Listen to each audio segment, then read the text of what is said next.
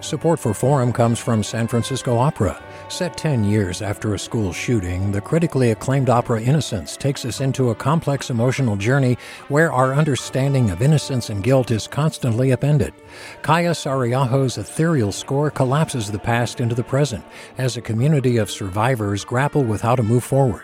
Don't miss the highly anticipated American premiere of Innocence, June 1st through 21st. Learn more at sfopera.com from KQED.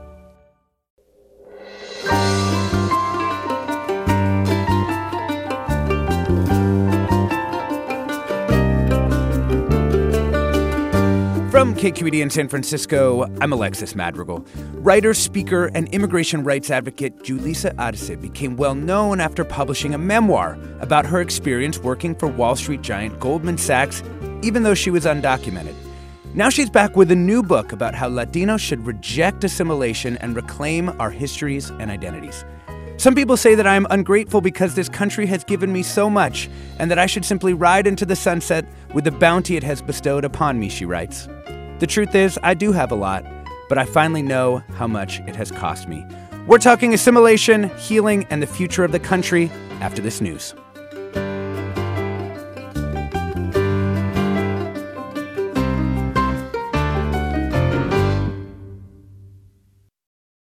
Welcome to Forum. I'm Alexis Madrigal. So excited. We're joined this morning by Julissa Arce. She's got a new book out, You Talk Like a White Girl The Case for Rejecting Assimilation. It follows her best selling previous books, My Underground American Dream and Someone Like Me. She immigrated to the U.S. at 11 years old and was undocumented into her mid 20s, including some of her years on Wall Street. Thank you so much for joining us this morning. Thank you so much for having me. I'm excited to be on the show. So I wanted to start where a lot of immigrant stories start, and that's with parents. What what did your mm-hmm. parents teach you about what coming to the US was supposed to mean? Yeah. So um, my mom and my dad came to the US when I was three years old. And then I joined them when I was 11. And, and during that time, they would go back to Mexico to see me and, um, and they would come back to the US and go back and forth. And eventually they started spending a lot more time in the US. And so I sort of started to gather my thoughts about what the United States was um, through the gifts that they brought me right? Like mm. I was mm. the first kid uh, in like my whole town to have a Nintendo, right? Because it oh, was available here. yeah, so I was, you know, all the kids came over and played and played at the house. Um, you know, my mom would bring me this like pink Barbie um, backpacks and um, and lunch boxes. And so it's so to me, the United States was this place where like all these amazing, beautiful things uh, existed, right? Um, and also, it was the place that took my parents away all the time. Mm-hmm. Wow. When like, and then when I finally joined them in the United States, my mom explained the United States to me or my position in the United States as though I was visiting somebody's house. You know, when you visit someone's house, you're your best behavior. You, um, we have this word in Spanish called acomedida, like you're helpful, mm-hmm. but it's more than helpful. It's it's it's more than that. Um, so so that's for a long time how I viewed the United States. It was someone else's house, and I was a visitor, and I should be so lucky to to be here. And and of course as as, as you as you mentioned um, you know you, you sound like a white girl. My new book um, is is sort of a rejection of of that idea. Huh. so for you assimilation means that sense of of being in somebody else's house and and trying to fit in trying to make yourself a, a good visitor rather than a, a real resident or someone who belongs Right. Yeah. I think in many ways that is what assimilation feels like. And I think more than that, it's that this house is a house of white people. and uh, and therefore, in order for me to fit into this this visitor's house, I should act and talk and sound and aspire to be um, someone who is white. And i think that that's sort of the the most dangerous part about the way that we demand assimilation of immigrants because i think the unsaid part when we tell people learn to speak english assimilate to american culture you know we're not like every Latino who is an American is part of is is part of American culture. Every Black person and Asian person who is uh, American, their culture is also American. But when we ask immigrants to assimilate, we're not asking them to assimilate to those cultures or to that part of American culture, um, and and that's the idea that I sort of try to break down in in in my new book. Yeah, you know, why don't you to read from a, a, passage. It's kind of a joyful passage, which I, I like uh, getting to here at the top. Um, it's when you're standing in front of a, a mirror looking at your reflection. Could you like set up the passage a little bit and then and then go for it? Yeah. So so so the book is called You Sound Like a White Girl, right? Because there was a, a, kid in high school who told me I sounded like a white girl. And at that moment, I took it as a compliment because I had been trying for so long to get rid of my accent, to enunciate words in a certain way. Um, and so here I talk about that. And then I talk about um, how I view my my accent now. Um, so here it is. I stood in front of a mirror, saw my brown reflection, and tried to imagine the girl speaking back to me was someone white, someone whose words brought her pride and confidence. I cry when I think of that, Julissa. I want to hold her and tell her one day she'll laugh when she texts her friends, I'm going star crazy. And they write back, Comadre, ¿qué es star crazy? Like stir crazy, but more galactic. She'll respond, We can all be stark crazy with a little herb from the earth and roll on the floor laughing so hard her tummy will hurt. My husband pokes fun at me whenever I make use of the wrong idiom or use the incorrect word in a sentence. He finds it endearing. My friend Carlos has a running list of all the things I say wrong, and we joke about it over drinks in a pool in Palm Springs. In my accent, in my mistaken words, in my imperfect English, I have found laughter and joy. So, this has been part of reclaiming what you've lost. And I wanted to just ask d- directly as you were kind of moving up through the ranks in the you know, highly elite world of Wall Street finance, what did you think you were you were losing along the way? Yeah. I mean, I really went for it, right? I was like, yeah, I mean, yeah. um, I was like, I'm gonna, I'm gonna try, I'm gonna try all the way to the top. Um, well, so it's exactly what you mentioned, right? That that Wall Street was not just a world so different than the one I grew up in. It was a very elite world, right? And in many ways, um, I, I the, the, the hardest parts about working on Wall Street were not the work or sort of the learning curve. It really was that I grew up so differently than most of my colleagues, right? So when they would talk about going skiing to Aspen or spending summer vacations with their parents in Europe or sailing trips to the Bahamas. Like none of those things registered, and I couldn't take part in those conversations. Um, and so I very much, you know, I took up I took up skiing. Um, which by the way it's a sport that i that i love and i wish so many more people would get would get to enjoy. I've still never um, been. Uh, well you know i did have a bad skiing accident but i've recovered and uh, and, I'm, and i'm back on the slopes. Um, but i think that you know i felt like there was all these small things about my culture that I had to give up in order to fit into that world. So, you know, a small example, I would I would never come to work wearing big hoop earrings um, or nail art on my on my nails. There were times when I would get nail art done for the weekend and then you know had to take it off before I went back to work. Um, and these are things that are part of my culture. And and I and I really question in the book like who made up these rules that like pearl earrings are acceptable and that they are professional. And it really goes back to a time when only wealthy people were able to wear pearls, like real pearls, right? Mm-hmm. Um, and so I'd really just like start to question where do all these rules come from? Who made them up and for whom?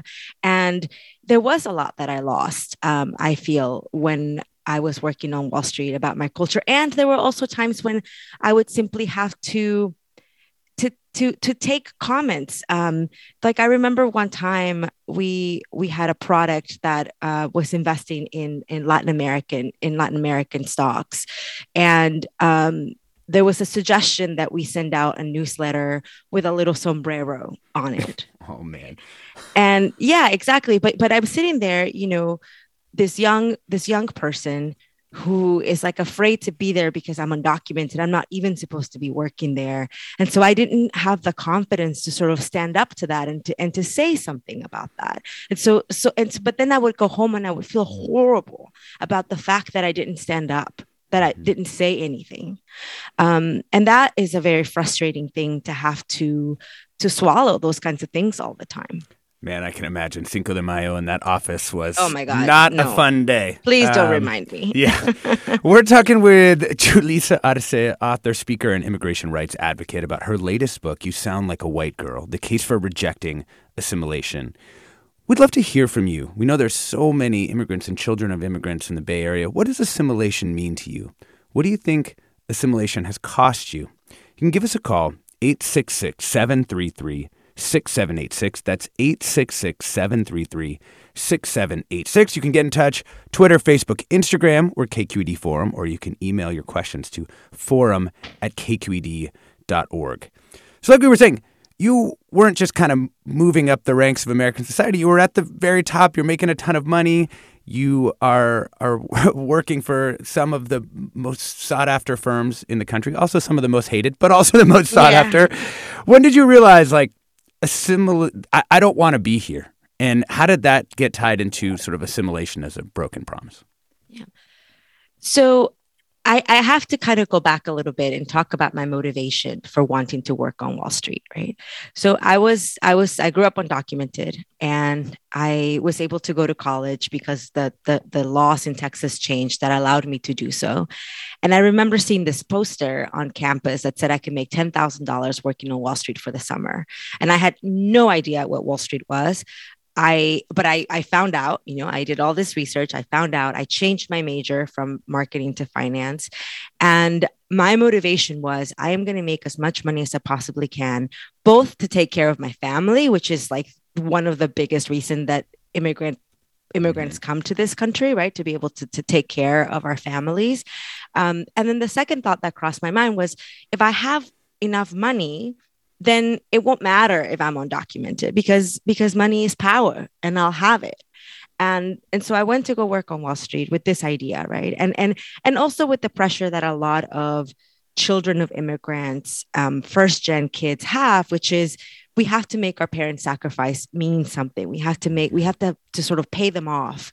Um, and so we have this big pressure to sort of make it right? To, to make it in a corporate world to have a good job to have money. And so and so those were my motivations for going to work um, on wall street. And and in many ways i accomplished all of those things And money as- is power. as you mentioned. It is. It really is. Um, and um, it wasn't so much that there was like one particular day but when i decided you know assimilation is this horrible thing that I've gone that I've under that I've undertaken. Um, it really was sort of a slow, long process, but I started questioning this idea of the American dream um, when my dad when my dad passed away.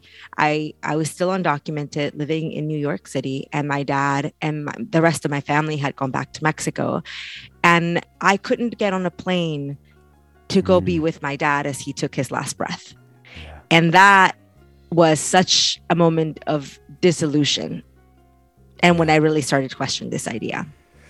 We're talking with Julissa Arce, author, speaker, and immigration rights advocate about her latest book, You Sound Like a White Girl The Case for Rejecting Assimilation. I'm Alexis Madrigal. Stay tuned for more after the break.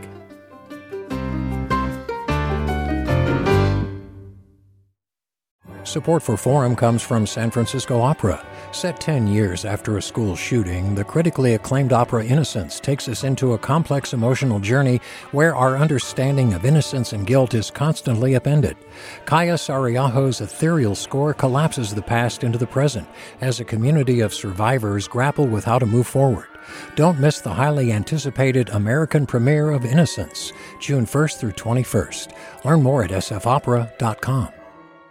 We've all got those parts of our house where the internet just won't go. Well, if you had wall to wall Wi Fi from Xfinity, you could worry less about dead spots. Because with wall to wall Wi Fi from Xfinity, you get fast speeds, reliable connection in every room, and power for all of your devices, even when everyone's online. That's wall to wall Wi Fi only with Xfinity. Restrictions apply, not available in all areas. Actual speeds vary. Welcome back to Forum. We're talking with Julissa Arce, an author, a speaker, and an immigration rights advocate about her latest book, You Sound Like a White Girl The Case for Rejecting Assimilation. Really curious to hear from people in the Bay Area, both Latinos and others, about their feelings about assimilation. What does it mean to you? And what do you think it's gained for you? What do you think it's cost you? The number is 866 733 6786. That's 866 733 6786. Twitter, Facebook, and Instagram are KQED Forum. Or you can email your questions to forum at kqed.org.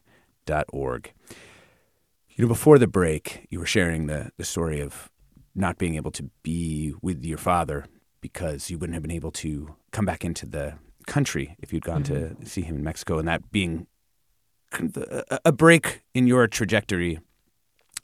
What what happened then as you started to really, you know, you said it was really a process, this process of what became rejecting assimilation. What did that yeah. actually look like for you? Yeah, so um, you know, so after my dad passed away and I couldn't be there, um, it was this sort of uh, frustration that you know I, I had all this money, and I could I could have bought a plane ticket. No, it, it, the, the plane ticket could have cost ten thousand dollars, and I could have afforded it and paid for it and gone to see him. But I still couldn't because of this really unfair immigration laws, and um, you know, eventually I was able to get my green card a couple a uh, couple of years after that, and it was for the, it was the first time in my life where I could really ask myself, what is it that I really want to do with my life? Like if if I didn't have all these pressures, um, now that I do have a green card and I can get any job that I want, I can take a break. I can go back and get another job after I take a break. I, that's really when I started to um, go through this process and start to really question the things that I believed um, for for so long.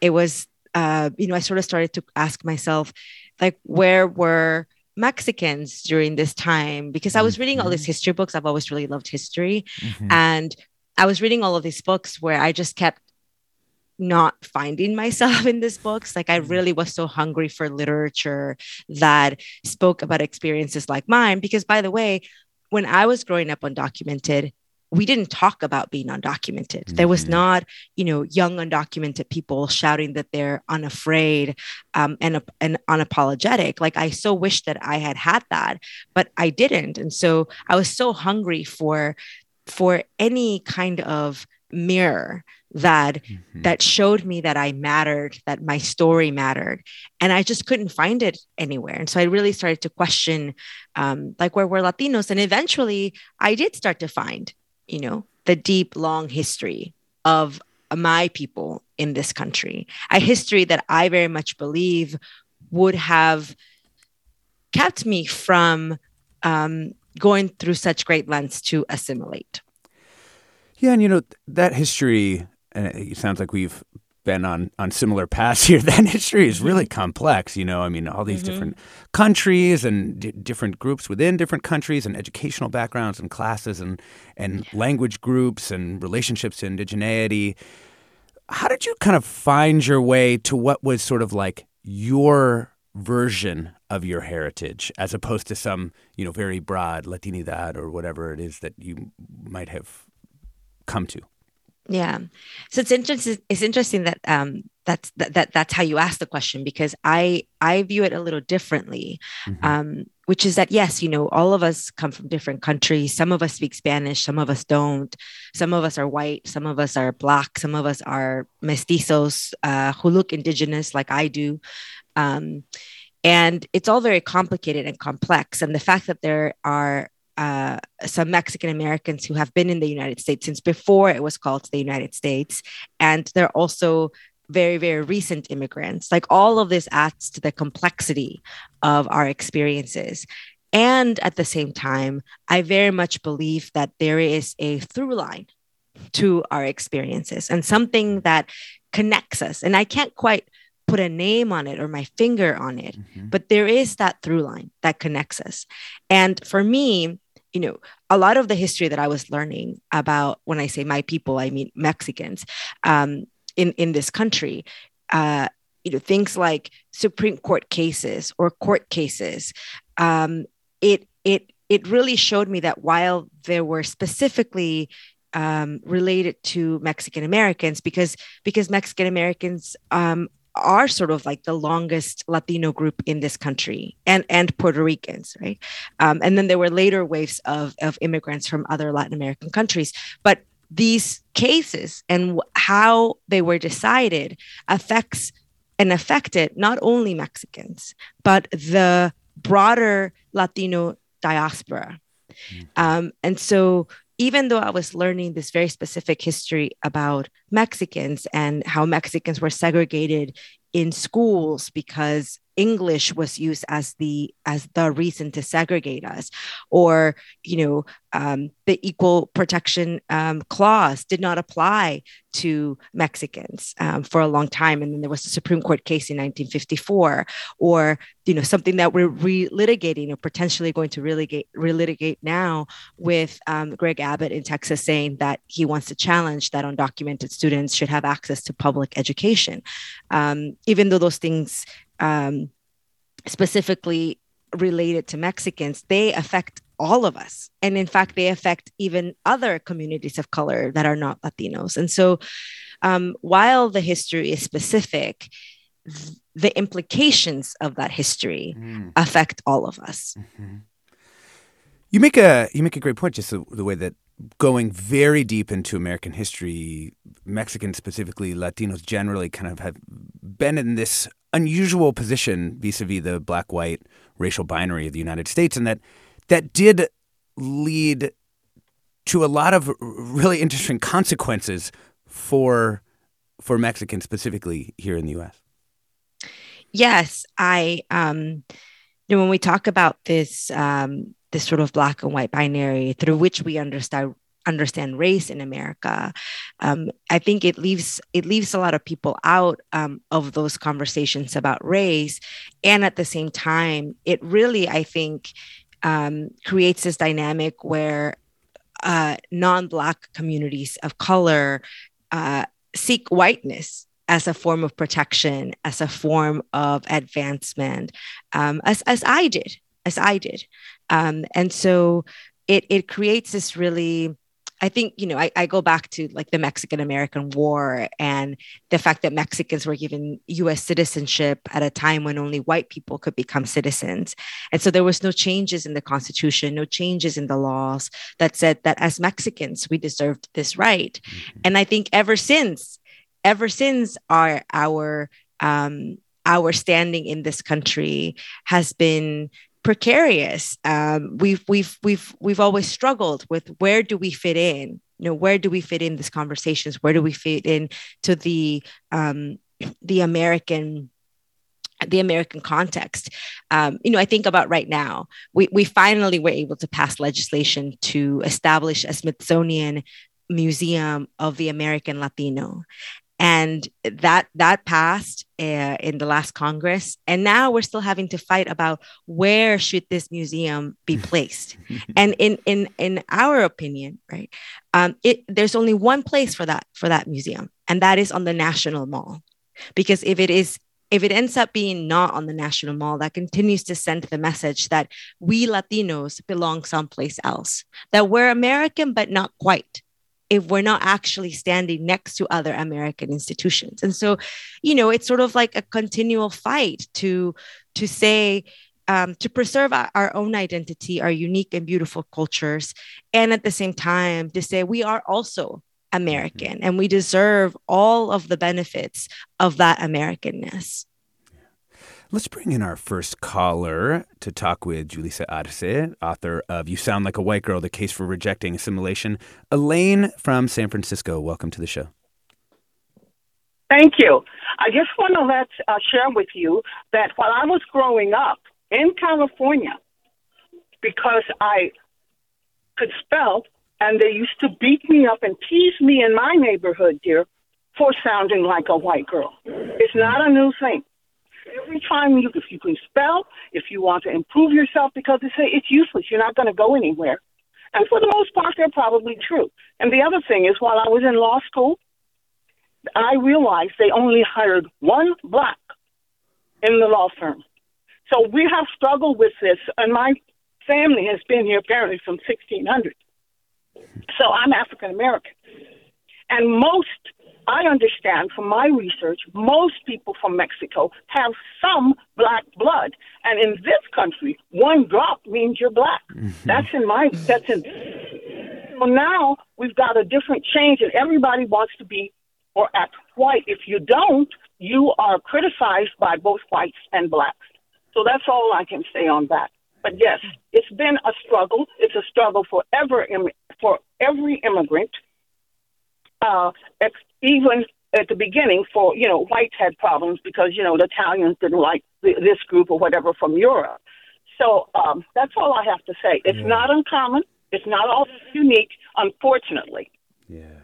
Hey, Elaine, thank you so much for sharing your experience. I'm also sorry for that. And just that was a hard. That sounds like it was a, a, difficult place to be in when you were when you were a kid. You know, and Julissa, she kind of gesturing at, at another side of this, the ways that our own people can can get mad at us, can Mm-hmm. can try and keep us in the community, but maybe in ways that are that are violent and and maybe in ways that are that are also traumatic.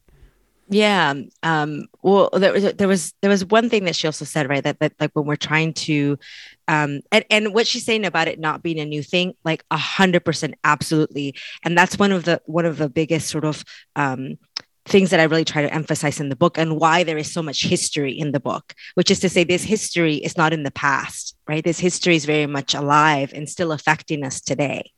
Um, and the other thing is about sort of like success and like when you're trying to improve yourself, that means somehow that you're trying to be closer to whiteness or that or that success can only be found in whiteness. And I think that there's a lot of really beautiful examples now of people who are being very successful, who have found great success, not outside of their communities, but because of their communities. And I think that's a beautiful thing that is starting to happen.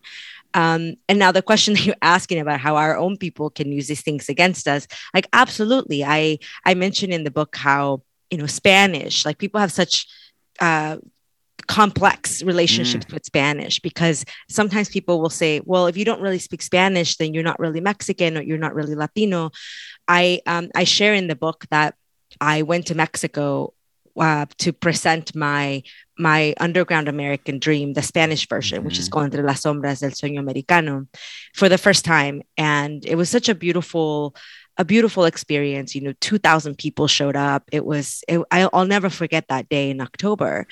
Um, but at the end, this this the last book that I signed, the last book that I signed. Um, this woman had a list of all the things I said wrong in Spanish. Ah, And she's like, and you said this wrong and this wrong. And I, I just looked at her and I said, Señora, in Spanish, right? I said, Señora, estoy haciendo lo mejor que puedo. Like, I'm doing the best that I can, which is what I tell people in English now. Like, you know, it's not easy to to to move between two languages. Like, my brain sometimes forgets a word in Spanish, forgets a word in English, and I think that it's incredibly unfair that we're doing that to each other. And Spanish cannot be the only way for us to claim our Latinidad. Like we have to move beyond that. We have to move past that because there's again there's a history of why so many people don't speak Spanish, um, and yeah, There's we have to stop pain, doing that to each you other. You know, I mean, I think about this with my. I have such a conflicted and, and difficult relationship with Spanish. I mean, born in Mexico,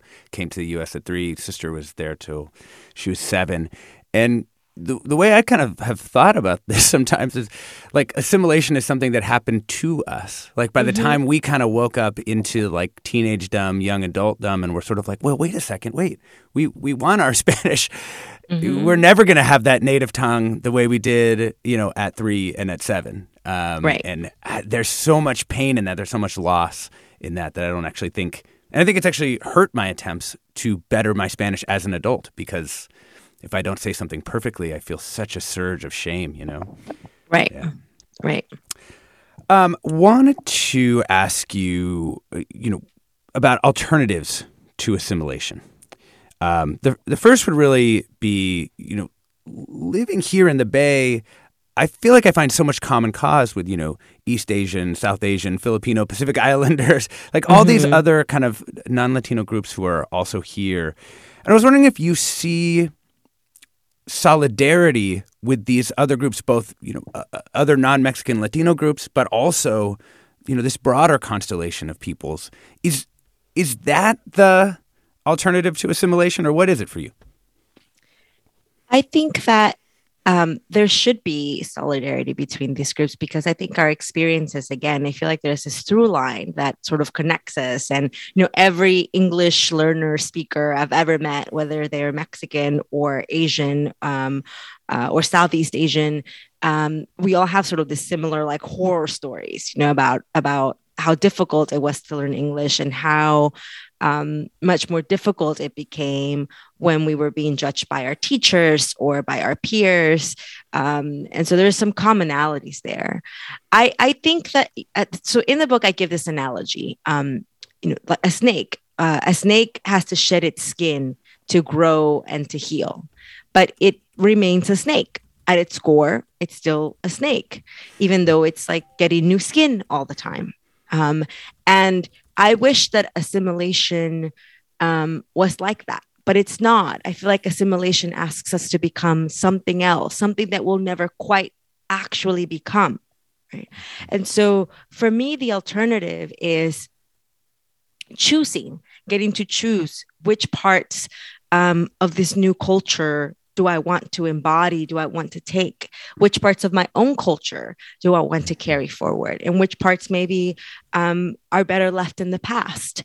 And to me, it's about choosing, it's about celebrating. It's about celebrating where we come from. It's about celebrating the things that make us different, the things that make us unique, the things that only we can understand you know that that we don't have to explain to to other people.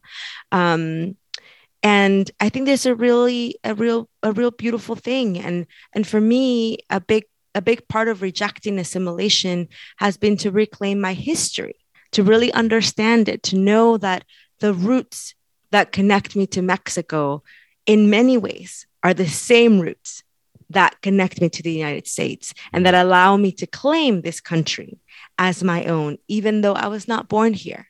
Mm-hmm. We're talking with Julissa Arce, author, speaker, and immigration rights advocate about her latest book, You Sound Like a White Girl The Case for Rejecting Assimilation. She's also author of the memoirs My Underground American Dream and Someone Like Me.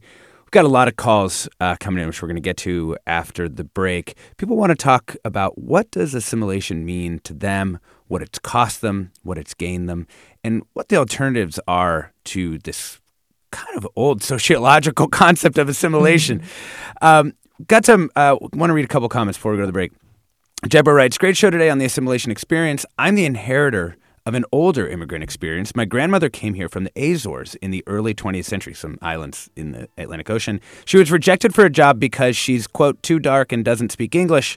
Assimilation was essential for her survival in America, but it meant that her grandchildren grew up with no sense of Portuguese culture or language. We really became invisible in a way. I'm struggling to learn Portuguese now in my 60s, in part to honor her experience.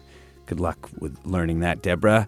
Iris writes uh, Assimilation cost me a linguistic connection to my culture. My mother's generation was intentionally not taught Arabic. And Curtis writes There's no greater creator of inequality than assimilation. Brown people will never achieve equality so long as we accept that we must somehow be the brown version of a successful white person.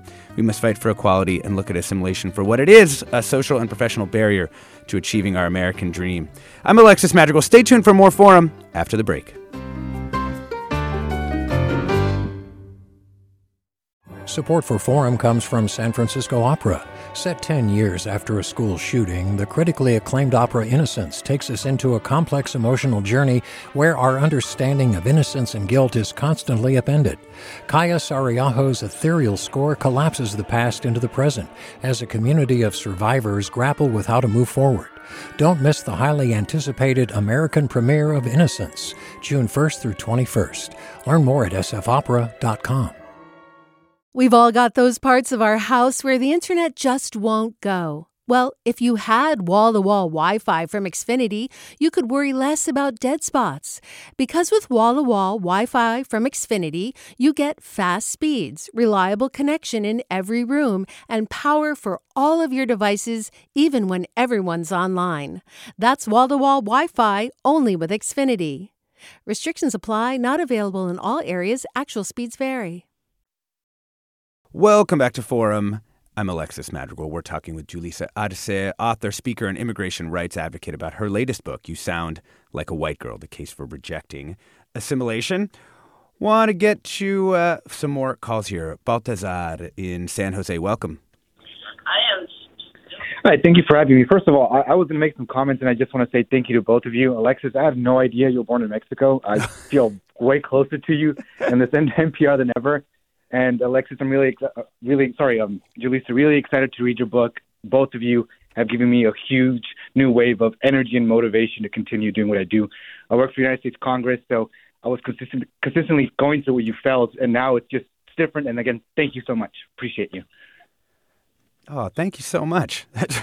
what a nice call, Julissa. Thank you for bringing out the people. thank you. That's uh, that's really that's really nice. Thank you so much.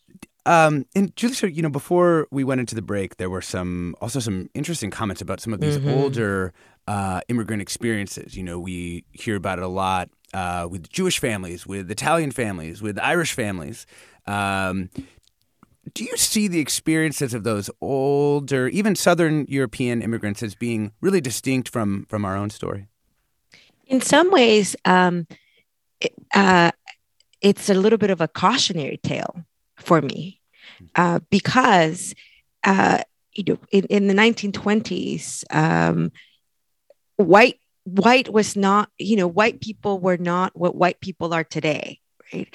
Uh, whiteness has been invented. And uh, many irish people many italian people many eastern european people had to give up their language and their culture in order to obtain their whiteness. And now we have white people, just just white people. I, I shared the story in the book about um, going to a, a, party and this this woman asking us uh, where we were from, and my friend said i'm from brownsville texas. And she said no but but but where are you where where are you from from? Mm-hmm. which is something every latino has heard. And um and my friend said no i'm, I'm from from brownsville.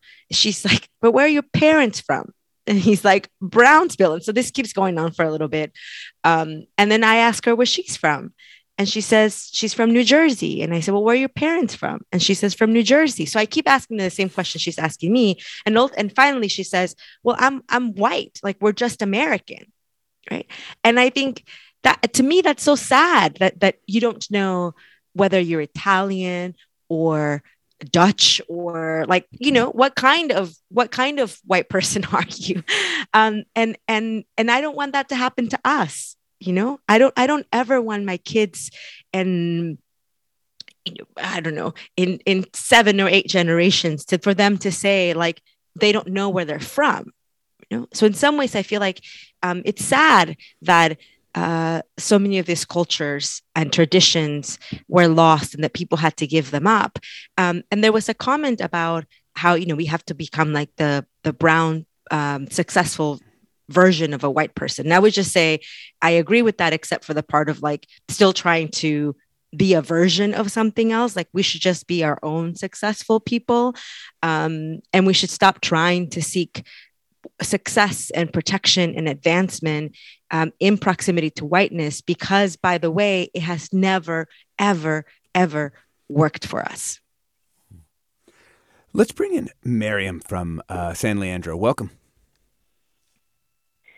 Hi, um, this is Miriam um, from San Leandro. Uh, Julissa, I just so excited to um, to hear you speak. You're so amazing. My question is, um, I, I I'm a content creator around Spanish and body positivity, and I grew up in Mexico, Mexican American in Mexico, and because of the power dynamics that are different, of course, from what you share in your book, I was able to have both languages, and moving to the U.S. and sort of having this learning experience of how Latinx people here have not had that privilege and you talk about in your book about how you sacrificed your Spanish for assimilation. I wonder what we do now. You know, I my I have a kid who's four years old, and I push for Spanish. You know, Spanish only in the home, and I have a lot of privilege because I speak both languages. But I face so much, so many barriers. Right, There's, the barriers are still there. But like, I wonder now for you, if you were to have kids, like how how are Latinos and Latinx people like really raising their kids with Spanish that they were not able to have? Thank you. Man, uh, Julie, I, I want you to answer this also, but I just want to say my kids go to go to immersion school, and n- literally nothing makes me happier than hearing their beautiful Spanish. Like absolutely nothing in this world. so for anybody who's out there wondering if they can, they want their kids to speak Spanish when they themselves have their broken American uh, Spanish. Yes, the answer to that is uh, yes. It, but it's also very, very difficult. You know, um, they're either expensive or hard to access, and other things. But Julissa, what's mm-hmm. your what's your answer to to this question? Yeah, so I think you know part of it part of it has to be that the the pressure um, shouldn't fall on the individual like some of these things are structural and so and, and it's exactly what you just mentioned right um, if if immersion programs are available um, for some people like they should be available for all people mm-hmm. um, uh, schools uh, because i think i think part of it is that um, as an ESL learner, I always felt like people viewed me as though I was deficient in some way, you know, as though I wasn't smart because I didn't speak English. And I think that if instead we approached learning English from a position of beauty of like how beautiful it's going to be that when you're done learning you'll speak two languages. If we in the process of teaching kids to speak english we also encourage them to keep their spanish or whatever their native language is we will have a lot more bilingual people in this country. So part of it is um, yes there's things that we as individuals can do but the other part of it is we have to push um, the systems and the structures to accommodate for that. Um, I, I I love that there are you know there's a company called Little Libros, and um, and two quick things about that. The founder is my friend, and I'm an investor in the company. So, um, you know, so full disclosure. Um, um, but Little Libros is this beautiful company, um, and she started that company because she went to a traditional publisher, and they told her that um, that Latino parents don't read to their children. So there wasn't a big market for it. So she started her own publishing company um, where she, every single one of the books um, that they put out are bilingual books to read to your children to and and by the way many people who aren't latino parents buy the books because they want their kids to know a second language um, you know so so, so some of the things is like what we can do some of the things are things that have to change systemically yeah. You know, Miriam, I also just wanted to say, too, watching how difficult, you know, a lot of parents in our school, there's a lot of native speakers trying to get their kids to continue speaking Spanish. I, watching how hard it has been has actually been very healing for me and let me let go of some of the anger I had towards my parents for mm. for not keeping it going with me just because the like you're indicating Julissa the structures of the society push us away so the kids end up answering in English, even though all the kids around them also know Spanish. I mean, it's a very right. it's it's so so tough. So um, I really I wish you like really the the best on on that project, and um, and thank you so much for that comment. Um, I wanted to ask you a little bit about this other, you know, at one point in one of your earlier answers, you said, you know, it's sad to me that people don't know, like, kind of what kind of white person they are. There's mm-hmm. another dimension, though, that really separates a lot of different white people in the United States. And it's one that I think is hard for people to talk about, which are these sort of class dynamics. And of course, there's long running conflicts inside and outside BIPOC groups about how to think about that relationship between mm-hmm. race, ethnicity, and class. How, how do you see that, and how do you think it plays into your ideas about uh, rejecting assimilation? Sure. So certainly, class and classism exist, race and racism exist, and they intersect. For sure, they intersect, but one does not negate the other. Right? And white privilege is not something that a white person can can can can choose. It's Mhm. it's in society that they have it, right? That they have a privilege because they are white. And I think that you know, one of the um, one of the biggest things that I talk about in the book is um, the scapegoating of immigrants, right? That immigrants are constantly blamed for the issues in this country. If there's unemployment, it's because the Mexicans and the immigrants are taking your job. If you know um, you're not making if if if wages have stayed stagnant, it's because all these uh, companies have taken their uh, companies to Mexico, and then the people get mad at the Mexicans for having those jobs, not at the corporations for moving their factories, not at the factory owner who is putting their profits ahead of your health and your job and your well-being. And so part part of the realization that I think a lot of white people have to deal with, that they have to wrestle with, is whether or not they want to continue to scapegoat uh, immigrants instead of looking at what the real causes of these issues that they're experiencing are. Now, the issues that that you know poor white people, impoverished white people experience, those are real issues. They're real. Of course, you know, they're real. But we have to look we have to investigate they have to i should say they have to investigate further who's responsible for them and part of it is you know i i personally don't want to do the work of like continuing to explain to to white people why i am not their enemy why i am not their problem i am not the problem um, they have to do that for themselves and they have to be willing to do it because while um, whiteness and white supremacy uh, keeps people of color down, it certainly also keeps impoverished white people down. Um, but they are the ones who have to deal with it and wrestle with it. And they're the ones who should be asked this question more often. James, uh, listener James writes in to say, as a bilingual son of immigrants, I also favored English as a child to fit in at school and gain approval from teachers. I learned to appreciate my heritage through culture and travel, but I don't think the U.S. is any different than Japan or even Mexico. I wouldn't expect to be successful in those countries without assimilation of language and culture. I would ask the author what her definition of success is and why code switching is not an option. Mm-hmm. Yes. And um, in the book, one of the first chapters, I talk about how I learned the importance of whiteness in Mexico. Um, white supremacy and the structures of white supremacy are not um, are not confined within the borders of the United States. They exist everywhere in the world. Uh, these structures and colorism and racism and classism exist everywhere. And that's often something that I hear, right? When people say, well, if I went to go live in Mexico, wouldn't I need to learn how to speak Spanish? Wouldn't I need to assimilate to Mexican culture? Um, and I think that there's something that is missed. And I'm not, you know, I don't know if the, the person asking that question is a white person or, or not, but more often than not, the people who ask me that question are white people. And um, I think that they're missing something, which is that there is a power dynamic when you are a white person living in another country. First of all, you don't even call yourselves an immigrant, you call yourselves an expat. you know, like just the, what you call yourself when you are living in a different country already tells me that there is a um, a a that there is a power dynamic um, that needs to be understood and needs to be taken into into account.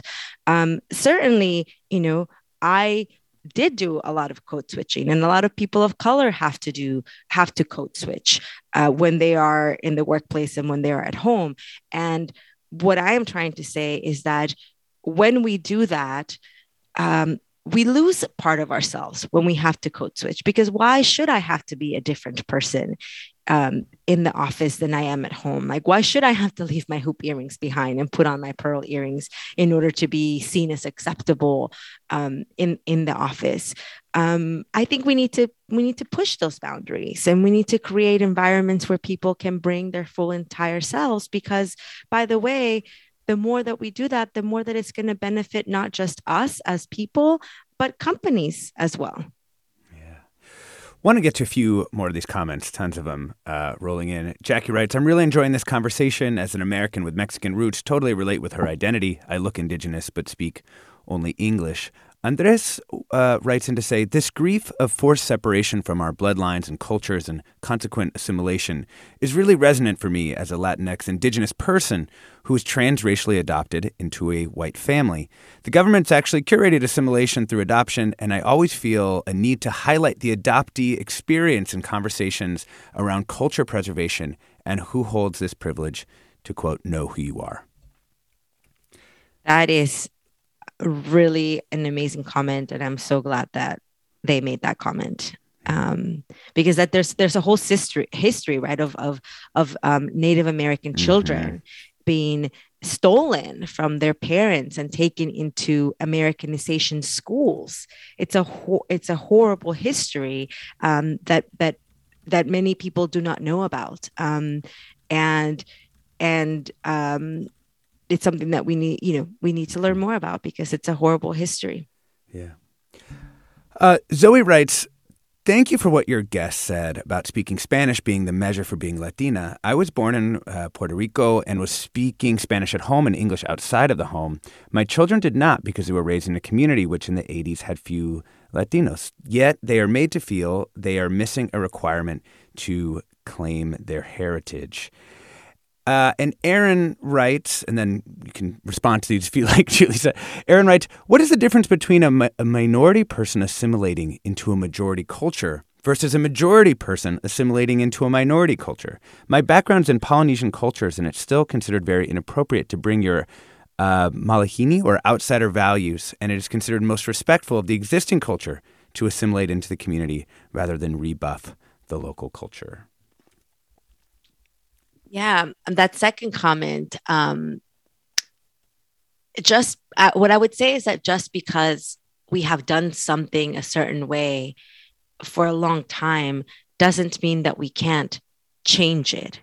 And um, and there there is a difference between um, me as a as a person of color um, assimilating into white whiteness because I don't really know what white culture is, so I just you know whiteness, um, and a white person trying to quote unquote assimilate uh, into into Mexican culture, uh, that would be cultural appropriation, and it is very different. And it goes back to what I said earlier about the power dynamics.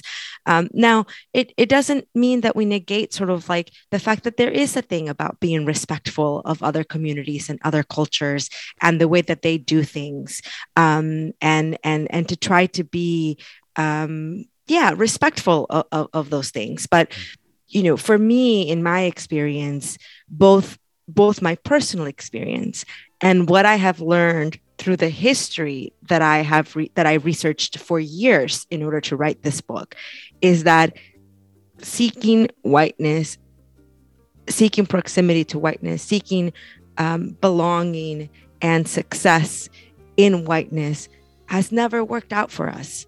So I am saying we need to stop doing things the way we've always done them and create new spaces, new structures, new systems that serve us and that are good for us and that do not replicate the systems of white supremacy of the past. Thank you so much. We've been talking with Julissa Arce, author of You Sound Like a White Girl The Case for Rejecting Assimilation. I'm Alexis Madrigal. Thank you for joining us. Stay tuned for more after the break. Funds for the production of Forum are provided by the members of KQED Public Radio, the Germanacos Foundation, the Generosity Foundation, and the Heising Simons Foundation. Support for Forum comes from San Francisco Opera. Set 10 years after a school shooting, the critically acclaimed opera Innocence takes us into a complex emotional journey where our understanding of innocence and guilt is constantly upended. Kaija Saariaho's ethereal score collapses the past into the present as a community of survivors grapple with how to move forward. Don't miss the highly anticipated American premiere of Innocence, June 1st through 21st. Learn more at sfopera.com. We've all got those parts of our house where the internet just won't go. Well, if you had wall to wall Wi Fi from Xfinity, you could worry less about dead spots. Because with wall to wall Wi Fi from Xfinity, you get fast speeds, reliable connection in every room, and power for all of your devices, even when everyone's online. That's wall to wall Wi Fi only with Xfinity. Restrictions apply, not available in all areas, actual speeds vary. Did you ever wonder what it's like to live alone? hidden in the woods, not speaking to a single soul for 30 years. Or wander the desert, uncover a hidden well, and dive to the bottom of the deepest water hole for 2,000 miles. The Snap Judgment podcast takes you there with amazing stories told by the people who live them, with an original soundscape that drops you directly into their shoes. Snap Judgment. Listen and subscribe wherever you get your podcasts.